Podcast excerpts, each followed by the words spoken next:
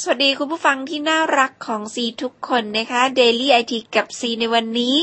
มีข่าว IT ดีๆมาเล่าให้ฟังอีกแล้วเริ่มต้นด้วยข่าวนี้ดีกว่าค่ะเช้าวันนี้นะคะก็บอกว่ามีข่าวของสมาร์ทโฟนรุ่นใหม่ๆขึ้นมาบอกคุณแต่ไม่ใช่แค่เรื่องสมาร์ทโฟนเพราะเป็นเรื่องของสถานีฐานมือถือค่ะเอ๊ะสถานีฐานคืออะไรงงจุงเบยนะคะคือภาษาออนไลน์ตอนนี้มันต้องแบบทำให้โลกภาษาของเรานี่มันวิบัติจริงๆนะตอนนี้คำว่าจุงเบยนี่แพร่หลายมากๆเลยพอพูดคำว่าจุงเบยแล้วซีเสียสมาธินะคะอยากจะไปพูดถึงเพลงที่ชื่อว่าเจ็บจุงเบยเพราะตอนนี้เป็นกระแสบนโลกออนไลน์จังเลยใครที่ฟังรายการวิทยุซีเสร็จแล้วนะคะก็ไม่แน่ใจว่า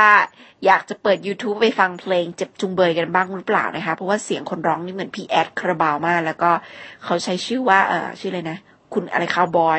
วงคาวบอยไม่ธรรมดาจริงๆคนนี้อ่ะก่อนที่เราจะไปงงจุงเบยกันนะคะตอนนี้ใครที่มีสมาร์ทโฟนรุ่นใหม่ๆอยากจ่ายเงินผ่าน NFC จ่ายได้แล้วก็โอเคอะเพราะว่าระบบ NFC มันก็ต้องเป็นระบบลับของเมืองนอกแต่ในเมืองไทยตัวลับคือร้านออนไลน์ทั้งหลายร้านขายของหรือร้านอะไรทั้งหลายเนี่ยเขายังไม่มีตัวตืดที่เป็น NFC ไงถึงมือถือคุณจะจ่ายได้แล้วหรือเปล่าอะไรเงี้ยก็ยังไม่มีตัวรับนะคะมีคนทำธุรกรรมทางการเงินผ่านมือถือแบบ 2G อยู่ด้วยแต่ระบบความปลอดภัยเนี่ยยังเป็นปัญหาเยอะล่าสุดบริษัท Cambridge Consultants Limited บริษัทพัฒนาเทคโนโลยีจากอังกฤษนี้มีการสาธิตระบบ Cell Phone Base Station ที่เล็กที่สุดในโลกค่ะมีชื่อว่า SideWinder ไปเมื่อวันที่8พฤศจิกายนที่ผ่านมาก็คือต้นเดือนที่ผ่านมาพูดง่ายๆมันคือเครือข่าย GSMฟังนะมันเป็นเครือข่าย GSM แบบเดียวกับเสาสัญญาณต้นใหญ่ๆแต่ย่อส่วนมาทำงานบนแผงวงจรเล็กมากเท่าฝ่ามือค่ะเท่านามบัตรนะคะมันรองรับการใช้งานผ่าน 2G ได้นะคะก็คือมือถือธรรมดาทั่วไปโทรเข้าโทรออกได้8เครื่องพร้อมๆกันแต่ครอบคลุมพื้นที่การใช้งานไม่ถึง1เมตรดีค่ะ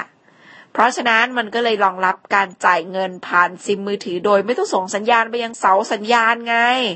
ซึ่งนั่นก็มีโอกาสที่ทำให้เหล่าแฮกเกอร์สามารถดักขโมยข้อมูลได้อยู่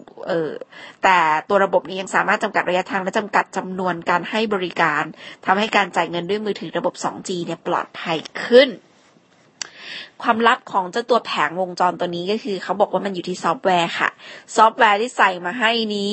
มีความสามารถอัปเดตความสามารถเพิ่มขึ้นไปได้เช่นอัปเกรดให้ตัวนี้เป็นสถานีฐาน 3G แบบพกพาได้คืออันเล็กมากอะทำเป็นคลื่นวิทยุได้นะคะที่ไม่จำเป็นต้องขออนุญาตจากรัฐหรือทำเป็นเครื่องเครือข่ายชั่วคราวเฉพาะกิจตอนเกิดแผ่นดินไหวไฟดับในกรณีเครือข่ายมือถืออื่นล่มซึ่งแน่นอนว่าทาง CCL ไม่มีสิทธิ์ที่จะใช้คลื่นมือถือเพราะไม่ได้อนุญาตจากรัฐแต่พวกเขาวางแผนที่จะขายอุปกรณ์ตัวนี้ให้กับผู้ให้บริการเครือข่ายมือถือต่างๆอีกด้วยนะคะก็เป็นข่าวใหญ่ข่าวใหม่ที่บอกว่าสถานีฐานเป็นขนาดเล็กเท่าฝ่ามือได้แล้วนะคะโอเคในวันนี้มีอีกข่าวหนึ่งที่น่าสนใจก็คือว่าหลังจาก Foxconn เครียดหนักผลิต iPhone 5 ไม่ทันแววก็เลยเริ่มใช้หุ่นยนต์ในการผลิตแทนแล้วจ้าปีที่แล้วคุณ Terry Gou นะคะ CEO ของ Foxconn โรงงานสัญชาติไต้หวันในจีนนี้เป็นผู้ผลิตฮาร์ดแวร์ให้ Apple, HP, Dell และ Sony ประกาศความตั้งใจอยู่แล้วว่าคีอยากจะใช้หุ่นยนต์มาทดแทนแรงงานในการผลิตค่ะเพราะตอนนี้มีข่าวเคยดูคลิปนะคะคุณผู้ฟังคะซิไปดูคลิปของคนงานที่ทำงานใน Foxconn อุ้แม่เจ้าพระเจ้าเธอทำงานกันแบบน่ากลัวมากอะคือแบบเห็นแล้วไม่อยากซื้อ iPhone อ่ะคือยิ่ง iPhone นี่อยากจะเร่งขายนี่คนนั้นนะคะไม่ได้หลับไม่ได้นอนนะคะที่มีข่าวช่วงปีก่อนเยอะมากว่า Foxconn นี่คนงานจะฆ่าตัวตายอะไรบ้างละอะไรอย่างงี้ก็ล่าสุดนี้ก็พยายามจะรับมือค่าแรงการผลิตที่เพิ่มขึ้นเรื่อยๆนะคะแก้ปัญหาพนักงานเครียดและค่าตัวตายโดนโจมตีเรื่องสภาพแวดล้อมโดนโจมตีไปหมดค่ะซึ่งมาถึงตอนนี้ Foxconn ซึ่งเป็นบริษัทโรงงานยักษ์ใหญ่ที่ผลิต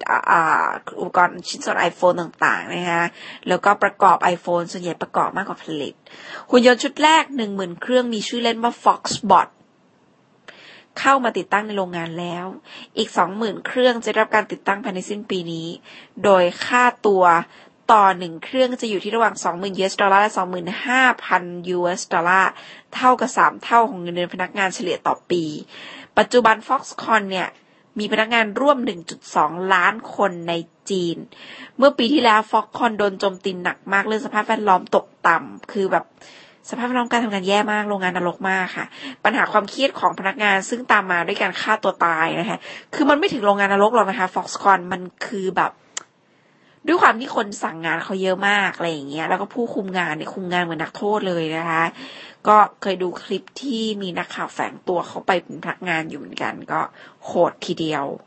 ตั้งแต่หอพักต่างๆนะคะแรงงานที่พักก็ไม่ได้มาตรฐานอะไรเงี้ยคือเป็นแรงงานที่ดูโหดมากในการดูแลพนักงานในจำนวนเท่านี้นะคะก็สุดท้ายก็เป็นการตัดปัญหาซึ่งขนาดนี้ประเทศจีนนะจ๊ะก็จะตัดปัญหาเหล่านี้นะคะด้วยการที่ตัวเองเนี่ยจะไปใช้หุ่นยนต์ในการผลิตซึ่งจริงประเทศจีนนี้แรงงานในการผลิตเยอะมากและถูกกว่าหุ่นยนต์ด้วยแต่ชั่วโมงนี้ก็คือไม่ไหวแล้วก็ใช้หุ่นยนต์กันไปเถิดนะคะก็จะได้ไม่บาปกรรมนะคะใช้คนงานแบบเอียงทาดขนาดนี้แต่ทั้งนี้ทั้งนั้นมองอีกแง่นึงคนงานก็จะตกงานด้วยเห็นด้วยหรือไม่เห็นด้วยกับข่าวนี้ก็สามารถโพสต์ข้อความคอมเมนต์ต่างๆมาผ่านทาง Facebook ซีได้นะคะ facebook.com/seemagain ค่ะสำหรับวันนี้ไปแล้ว Good Morning สวัสดีค่ะ